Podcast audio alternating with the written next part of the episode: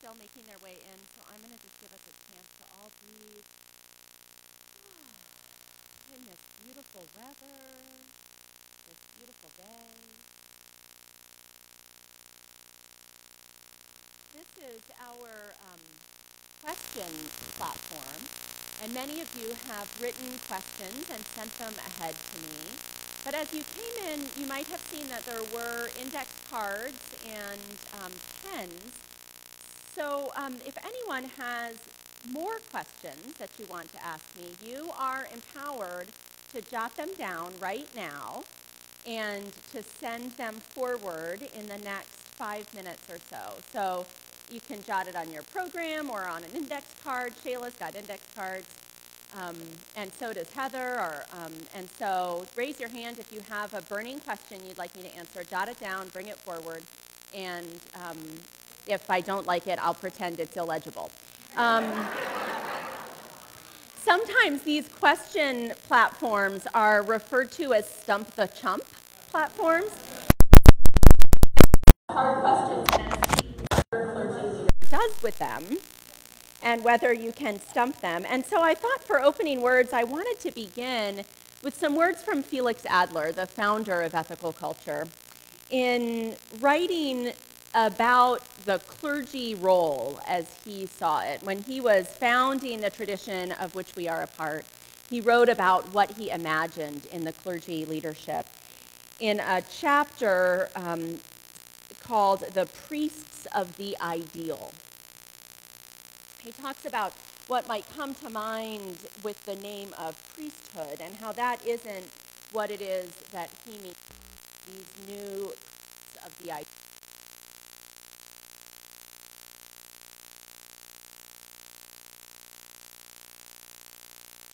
Track men's reverence and a new service of the infinite and a new priesthood able modern priesthood that I would speak. The priests to whom we shall allude shall not be known by cassock or surplice. Are definite. It is not at the altar, least of all shall they have dogmas. They shall not be more than human, only, if possible, more human.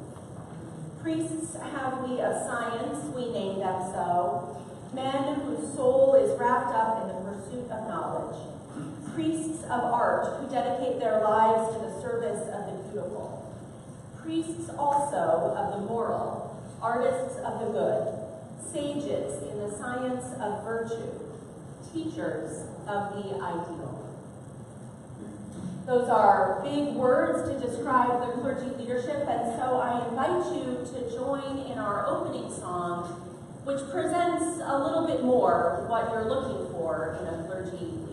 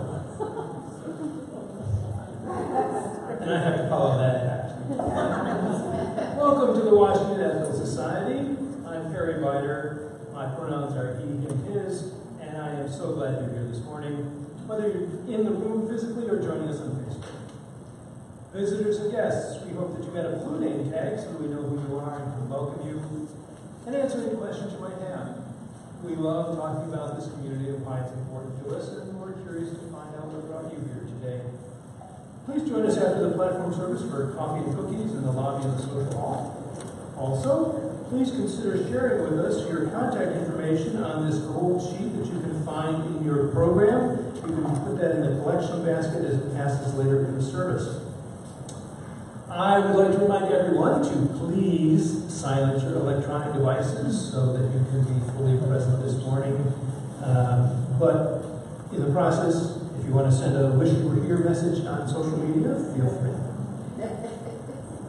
I now invite Bob Picorni to come forward to read our statement of purpose so that we may hear our shared values in each other's voices. Uh, let me turn the microphone on for you. Does that help? Um, Bob is a member of the Community Relations Committee that is uh, working on drafting guidelines for how we relate to each other in the community, and they are very interested in getting input from all members of the WES community. They're having a meeting today at noon downstairs, uh, and they would welcome your participation in that. The Washington Ethical Society is a humanistic congregation that affirms the worth of every person. We strive through our relationships to elicit the best in the human spirit. With faith in human goodness, we appreciate each. You're, you're too close to the.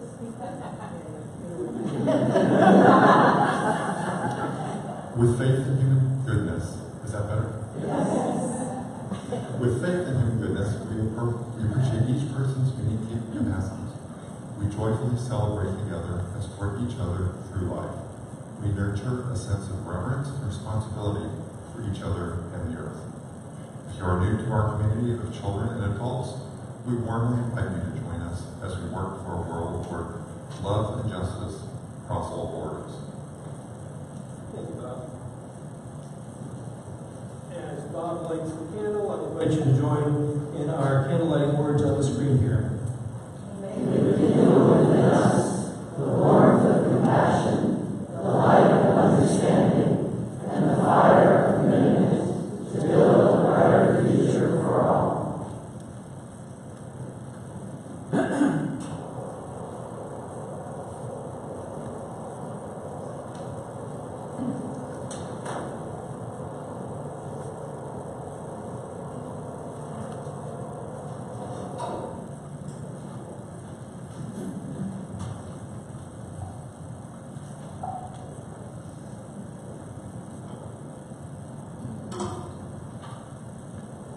We ring this bell each week in solidarity with people around the world. Today I'm thinking particularly of the family of John McCain and all the people whose lives he touched over the years. As we listen to the chime, let us remember our connection to each other and the world around us.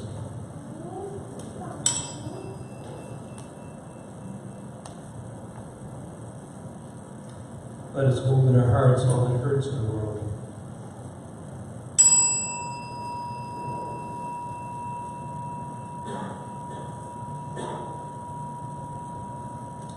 And let us commit ourselves to all it calls for our work and our love.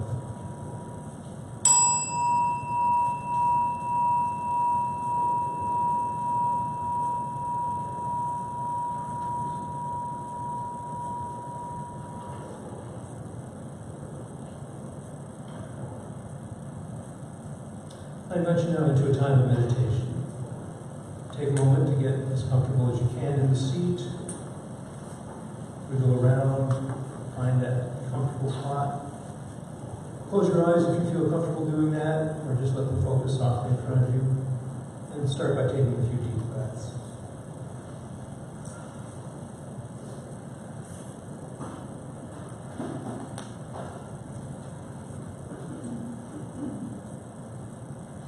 Before we have a moment of silence, I'm going to read some words from the German poet Rainer Maria Rilke.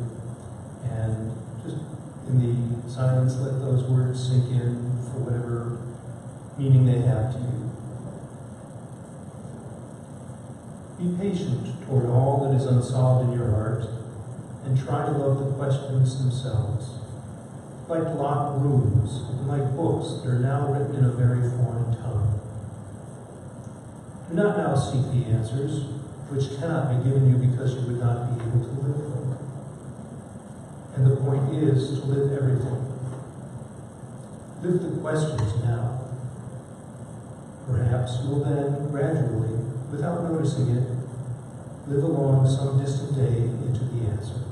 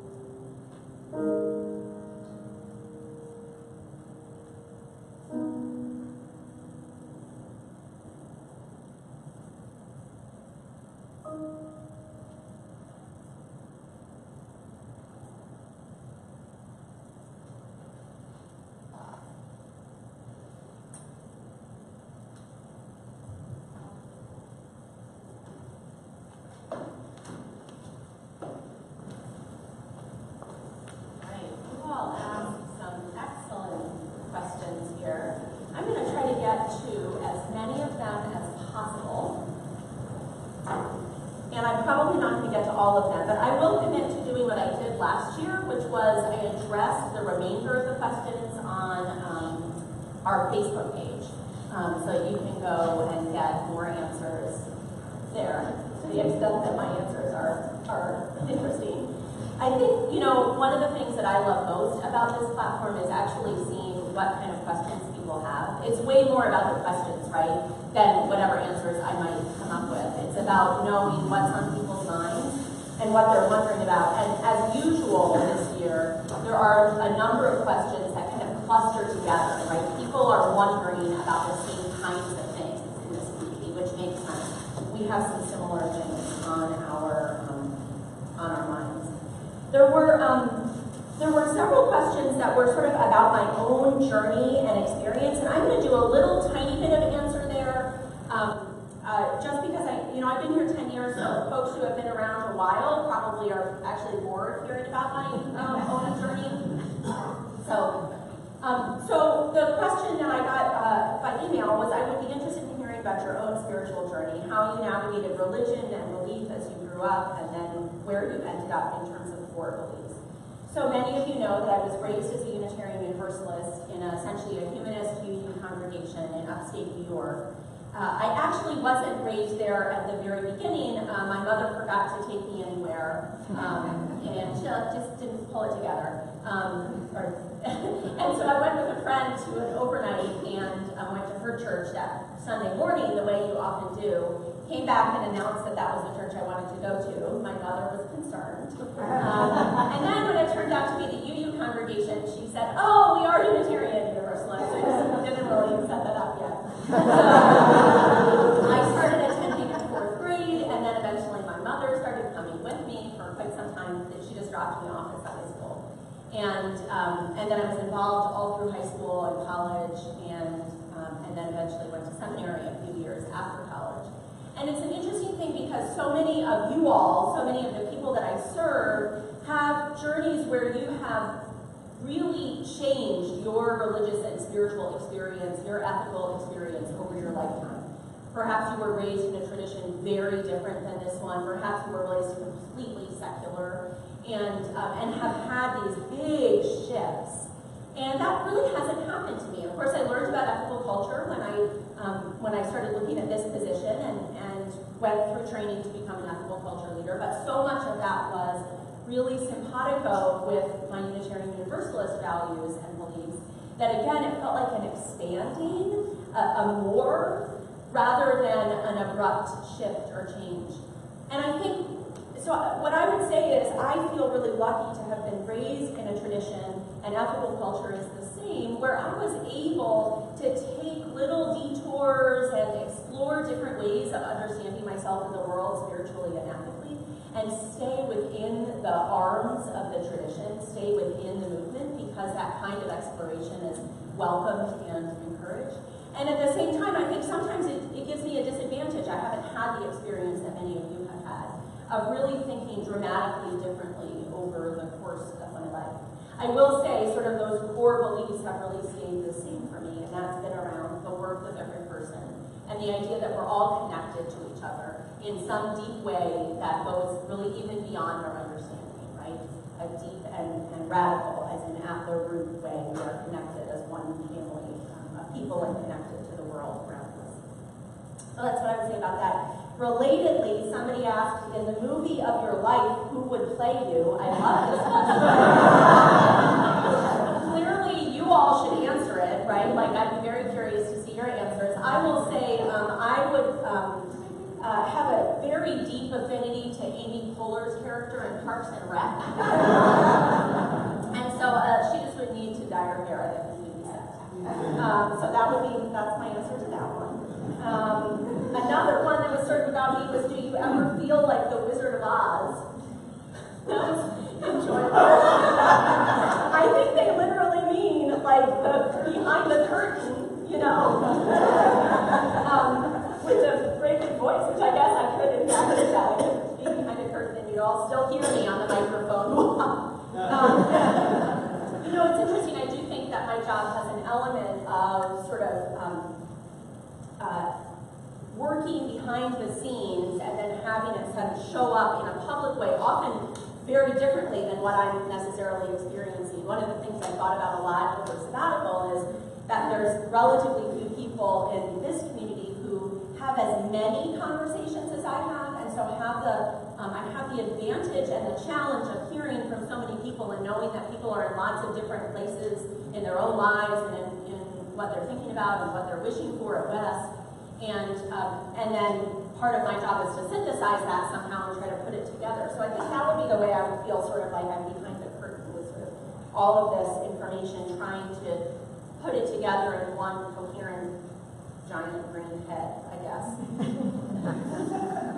so as we have every year, there were several questions that essentially are a version of how do we, this is the one I received ahead of time, how do we both recognize that some people are ultimately dangerous people, people that have taken very uh, wrong actions by setting strong, healthy boundaries while also keeping our faith in the goodness of humanity. And that was an, I've had several questions then again um, that are along those same lines that folks wrote in. In the original case, the person was talking about personal relationships, people in our immediate sphere that we cannot now be in relationship with because they have been harmful and we can't allow that allow that into our lives. But you can also think about it on the big the big level. And I think one of the questions I had was, what's, what belief have you struggled with the most? And I would say this is it, right? I think this is what we all struggle with the most, or what at least I often hear you reflecting back to me. How, how do we uphold our belief in the worth of every single person? Every person is worthy. And at the same time, handle and understand the fact that sometimes people behave in truly reprehensible ways, everything from pretty bad to, you know, pretty bad. And that sometimes that means that we have to set boundaries around how those people are in our lives. And I think it's really helpful for me to make a clear distinction between the person and the behavior. As an ethical culturist and as a Unitarian Universalist, it is part of my faith understanding that every person has worth, and even more, that every person has the possibility for change, that no one is beyond that possibility. Um, Bryan Stevenson, the author of Just Mercy, puts it this way we're all better than the worst thing we have done.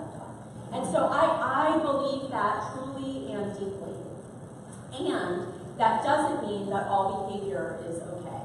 A way that I've heard this articulated by colleagues is that no person is outside the circle of love, but plenty of behaviors are, outside the circle of community or the circle of our lives. And so what that sometimes means is putting very clear boundaries around those behaviors and the way that people are able engage with us or be in relationship with us, while holding on in sort of a deeper philosophical way to the worth um, that they have as a human being and to the possibility for change. now, it may be that the relationship is so damaged that that change won't be able to enter them back into your life, but it could change their own lives and relationships with other people that they might have, right? Um, so it's this sort of simultaneous belief in the possibility, but rejection of the naivete that look, change is for sure going to happen, um, and being able to create those boundaries. And then I think, you know, the, the original question really got to the faith and the goodness of humanity. And what I would say is, for me, my faith is in the possibility of goodness in each person. And a faith in the general goodness of humanity as a whole, that we have that possibility together to move toward the good and the right. It isn't actually in the idea that every person is good, right? People make wrong and bad choices, but I believe always they have the possibility to choose better. They have the possibility to do right um, with a deep and complicated postmodern understanding that right is different, different contexts, right? You know, you know that. And, um, and that even if they don't do better and choose right, that they still have worth as. So it's a little bit of a different um, uh, way of articulating that faith that has been helpful to me in my own, um, my own life. Relatedly, I had a great question about, um, uh, wasn't, wasn't really a question, was I'd like to hear more discussion about how liberals and progressives should talk with Republicans and Trumpers. And the person gave a little bit of context that this person is in conversation regularly, has a relationship um, with folks who believe very differently than um, and has an opportunity for that conversation. I will say, given that context, that actually maybe this person should answer that question, which seems like if they're having success, that's awesome. Um, but the other context was really wondering and feeling that the resistance modality, which is certainly one that we've talked about here in this community and that we see out in the world around us, isn't, isn't maybe the right uh, way to move forward, that it sets up barriers. And again, I would say my answer for this is that it's really about context. So I like to think about policy, same way we talked about like a person and behavior, I think about people and about policies. So in the context of a person that you have a relationship with, if you yourself are in a privileged enough space that you're able to be safe with that person that believes very differently than you, then I think relationship and conversation is eminently possible and, um, and beautiful to create. And in that context, again, you're privileged enough to be safe in that space, in that conversation. Your livelihood, your self, and your worth is not at risk in the conversation. Then, by all means, you're probably not going to have the best chance to start that conversation by beginning with resistance, right? You're going to begin with commonality and connection and understanding, and over time, both of you learn and grow within that. When you're looking at policies, though, right, you're talking about a child being kept in a cage, you're talking about families being separated from each other or over-policed communities of color, I think that's where, for me, resistance shows up, right? So there's this kind of relationship pull in um, when we're with people, and then a space for us to be able to be in solidarity against a particular policy that is causing harm. Um, and I think especially for those of us who, like me, carry a relative amount of privilege in our society, that we have the option to do sometimes both of those things. Each of us might have a natural bent toward one or another, and I think that's okay too, right? If you're a person that really is able to do that relationship piece beautifully, then by golly, do it. That is needed. If that's not where you are, either because of your social location or your personality, and instead you're able to be in solidarity around resistance to the policies that are harming people in our country, then show up there. And if you can be in both places, be in both places. But to me, that context is really vital when we look at different ways to approach our country, both the healing and connection that is needed, and also the clarity, again, kind of the boundaries around how we treat people and who harm in our country. Um, so that's where I would put that. Um, let's see. Um, oh, this was good too. Um, how do you think WES members can best work for inclusiveness in traditionally less inclusive community organizations? So I imagined this question to be, there's a, a person from WES who has a desire for inclusive uh, organizations and is working outside WES, a community organization elsewhere. Um, and how can that person bring inclusiveness into that, um, into that organization? And so I jotted down a couple of things that I have found helpful um, when, when I've been in that position, which I feel like I am regularly. Other times I'm in community organizations that are light years beyond where I am or WES is in terms of inclusiveness, and I'm learning, right? But there are some cases where I feel like I'm the person trying to bring that framework, to bring an anti-oppression framework, inclusivity framework, etc. And so what I've done is um, recommended shared reads right? I found like a pretty accessible book or article and asked that everybody on the board that I serve on, for instance, uh, read that together. Um, uh, I've asked who's not at the table, right? Like I've just noticed things. Sometimes just noticing out loud can be really helpful. Gosh, who's not here? Who is not represented in our conversation right now? Is there a way that we can expand who's at the table? And maybe that means taking some of the people who are currently at the table oh, slightly away from the table for a little while, so we have plenty of room at the table, right?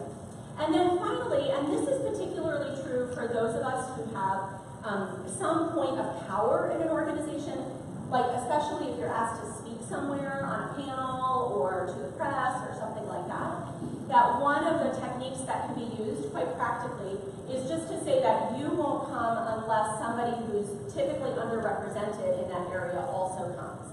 So um, I have a couple male colleagues who have done this, right? They, they're asked to speak on a panel, it's going to be five men, and they say, well, I'm, I'm not going to go, I would rather have a woman in my place, or I'll only come as long as there are women represented on the panel. As a white person, I've done that, right? Like, I'm, I'm not going to have an all-white panel on anti-racism, for instance, because Missouri. Um, I feel like somebody's missing from this conversation. Um, and, and so if you want me to come and be part of this, here's who else needs to be at the table. How can we make this happen? So some like just really practical ways to make change in organizations um, from that standpoint. Okay, let's see. Um, is it normal to want to take a break from being ethical sometimes and some other Yes. It's normal to want to take a break. So a lot of you know that I escape into novels and movies, um, and that I particularly like um, novels that are um, and werewolves, um, and are just really different from my regular life, which doesn't have a lot of vampires and werewolves. Although they would be welcome here. However, I will say, it's normal to want to take a break. I don't think I can give you the out that you're allowed to. You should um, join my family sometime. We like to watch old movies. I really enjoy kind of classic movies um, with my kids especially. However, you may not want to watch with us because there's a lot of remote pausing. And then we have to stop and talk about the way that systemic racism is showing up in the kind of themes of this movie so that we can understand it more fully. Then we go ahead again. Romantic comedies, there's a lot of gender conversation in. Um, we watch romantic comedies together, um, or, you know, musicals, just a lot of pause, have the chat. My girls are used now to like listening, adding something thoughtful so that I understand that they've gotten it and we can go with the music man. So, um, yeah. Okay, so but yes, it is normal to want to take a break. I'm sorry you're not allowed. Okay. If I find a twenty dollar bill lying on the street, but I'm a grown adult with a paying job, what should I ethically do with that twenty dollar bill? I love that question. First of all, I'm going to assume that the context of the question is that the paying job I have is sufficient for my basic needs, and that this isn't a person working two minimum wage jobs and still unable to uh, afford rent in the DMV, right? So insert conversation about economics here and what a paying job means. That's okay. We're going to assume that you have a paying job, you have enough for you find a twenty dollar bill. I actually think that the ethical response is the is the what I also believe to be the most satisfying response, is to use it on someone else in um, a fun and unexpected way. So um, you could certainly give it to uh, organization, something like that, send it as a donation. Um, but $20 is unlikely to make a big difference for the majority of organizations. And so I personally would just have more fun using it to give to somebody on a GoFundMe page who's trying to raise funds personally for medical. Insert conversation here about how GoFundMe is now actually the largest insurer, uh, payer of medical bills and problems with health racism. Um, yeah, I don't know. Facebook said it a problem with healthcare, that's true. Um, uh, you know, provide a treat for somebody who doesn't get a lot of treats in their lives because they don't have access to uh, the same kind of money that you might have access to. Um, that's what I would do with it. I think there are other ethical responses, but they don't seem as fun to me as giving it away and getting the enjoyment and pleasure of that person's response and your own experience and of altruism. Um, taking that sort of good luck finding it on the street and turning it into something really um, fun and positive. Okay, let's see. How can we balance the many and sometimes conflicting ethical needs that the world presents us? And the examples that this questioner gave, um, well, were the straw debate right? Banning straws for the sake of the environment versus not judging about straws because some people need them for accessibility purposes. And then another example around sending your kid to a fancy school so they can get a lucrative job and donate to important causes, or sending your kid to public school because everyone should have equal access to education. I thought those- those were both interesting.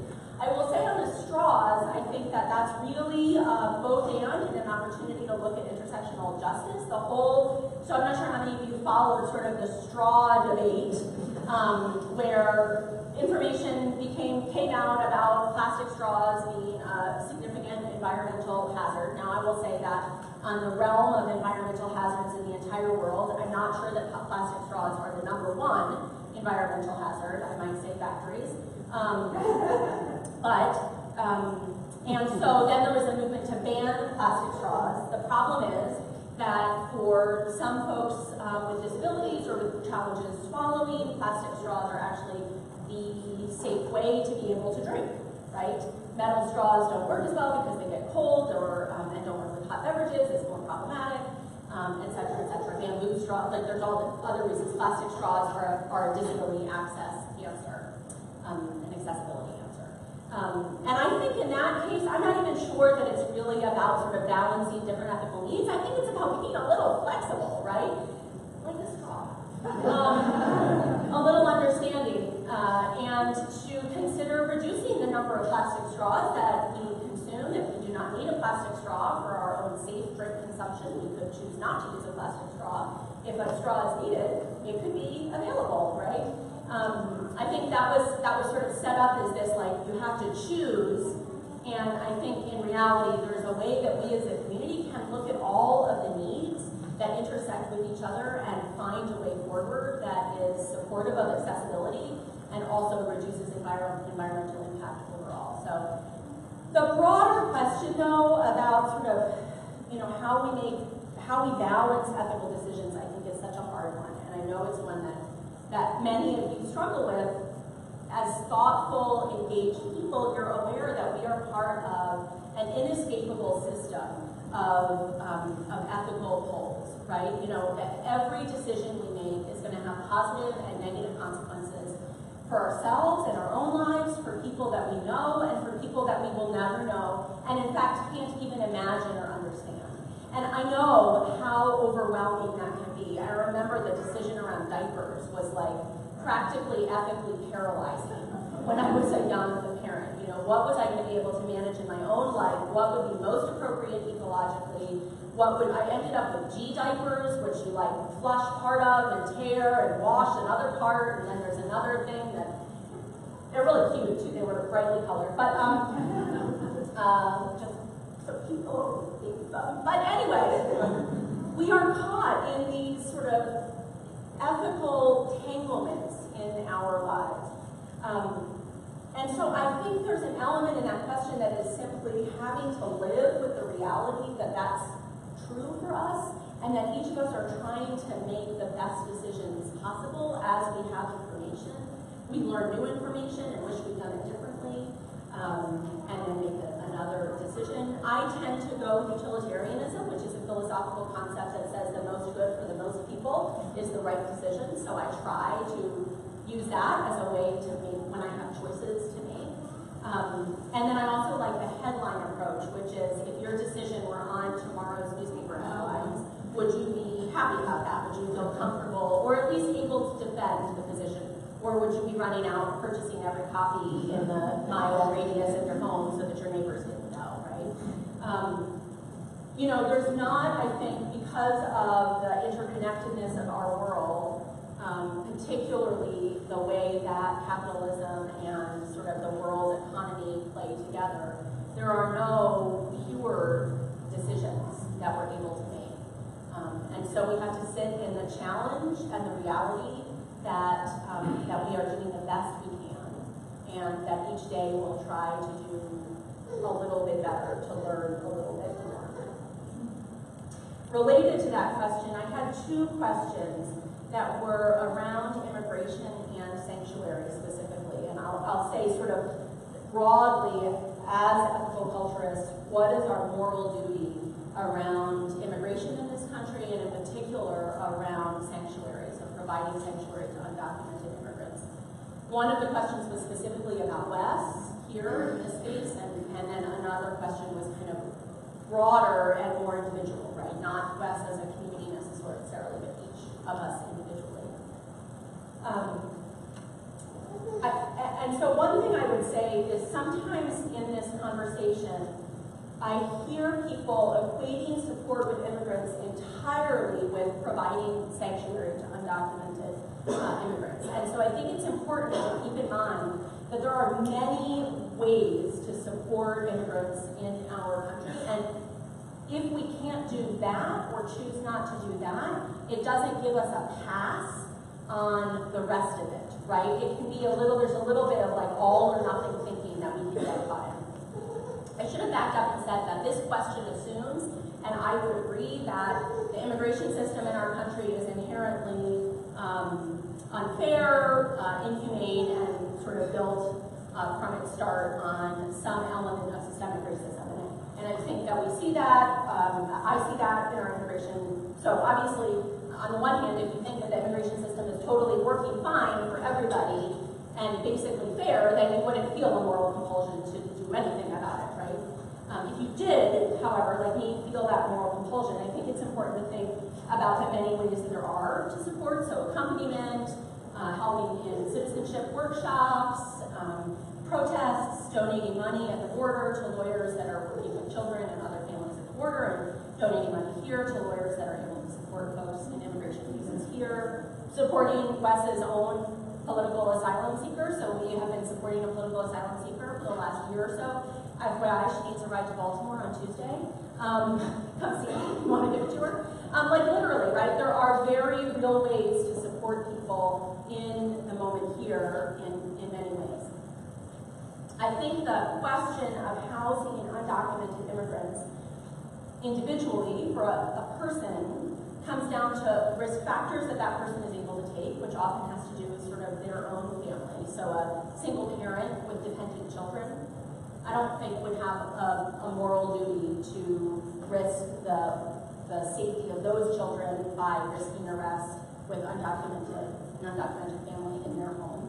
Um, but I think I, I would say that those of us, again, who have relative privilege in any particular system, and I have relative privilege within the immigration system for sure, having been born in this country, have a moral duty to show up in some way, in some kind of solidarity with those not experiencing privilege in that. And figuring out what on the many options of ways to support is part of that complicated series of choices, right? There's not necessarily one right and one wrong, but I do think that we are um, called by duty to show up in some way uh, within that system. Um, that was a little bit of a hedge, but it's, complicated. Uh, let's see. Close to my time here. What was the hardest class you ever took in seminary? Um, ethics. so there was a Christian theology and ethics class that I took. It was the only um, B I got in seminary, and it was kind of embarrassing when I was applying to this job. and that was the class I struggled with. It relates to another question I received, which is how do we talk with um, with people who believe that you must be Christian in order to be good. And that was really the struggle that I had with that class, right? I went to a Christian seminary, I loved it, I was a welcomed guest in that setting. Um, it was a very diverse theological setting, um, and I had really wonderful experiences.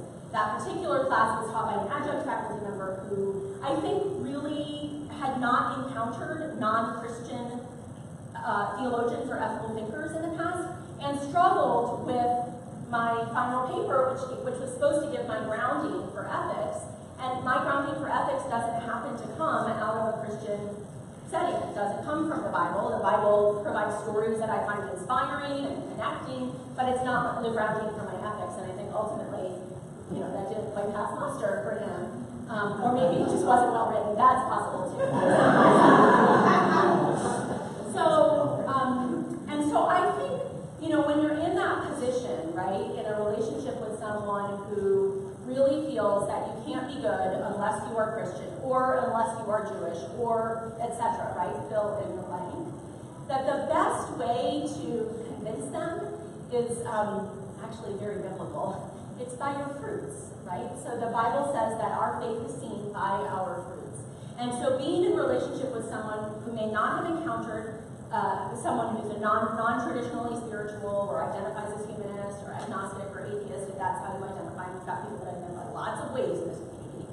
The best way to build that relationship is to let them see you acting as a good person, to share how your um, how your action is inspired by your belief in the word of another person, to share how your action is inspired by um, being in relationship with the people in your community. So that after their relationship with you, that person's mind may be changed because they've had an experience with someone who has um, proved them wrong, right? Who by their fruits has shown their ability to act for um, goodness um, and for uh, a, complicated postmodern understanding of the right. Okay, two more that are really quick. Did Felix Adler have a favorite color? Felix Adler is the founder of ethical culture. I asked the leaders this question, actually. Um, uh, no one knows. I mean, that's ridiculous. Um, said, um, one, one leader said, uh, well, he spent every summer out in nature connecting with the kind of the world in the Adirondacks and upstate New York, and so she posited that green could have been his favorite color. um, and then the other one is kind of an inside um, joke in ethical culture, um, which is that his favorite color was all the colors of the manifold. the ethical manifold is Felix Adler's understanding that we are all connected to each other. So all the colors of the manifold. That. The final question I wanted to answer, and as I said, I did I didn't get to quite all of them, but is um, what is the question you hope no one ever asks? so I want to say first of all that I deeply appreciate that this community over my 10 years has been very respectful of sort of my boundaries, right, around my personal life and my family life. Um, and so I don't get weird questions that I feel uncomfortable answering. And um, and I I feel as though, you know, for the most part, my life is a pretty open book. Um, and it, it makes me really come back to that quote from Felix Adler that I opened us with this morning. The idea that um, the priesthood that he was setting up within was not one of people who were more than human or, or better. They shall not be more than human, Adler wrote, only if possible more human. And so I hope appropriate boundaries uh, assumed that there's actually no question I would um, really not want to be asked and answer. Um, because I would hope that part of my job is just to be human, right, with all of you, and to mess up and have bad answers sometimes and bad choices, and um, and be able still to be in relationship just as all of us are, right? We make mistakes, we learn from those mistakes, we try to do better, and we stay in community with each other. Thanks.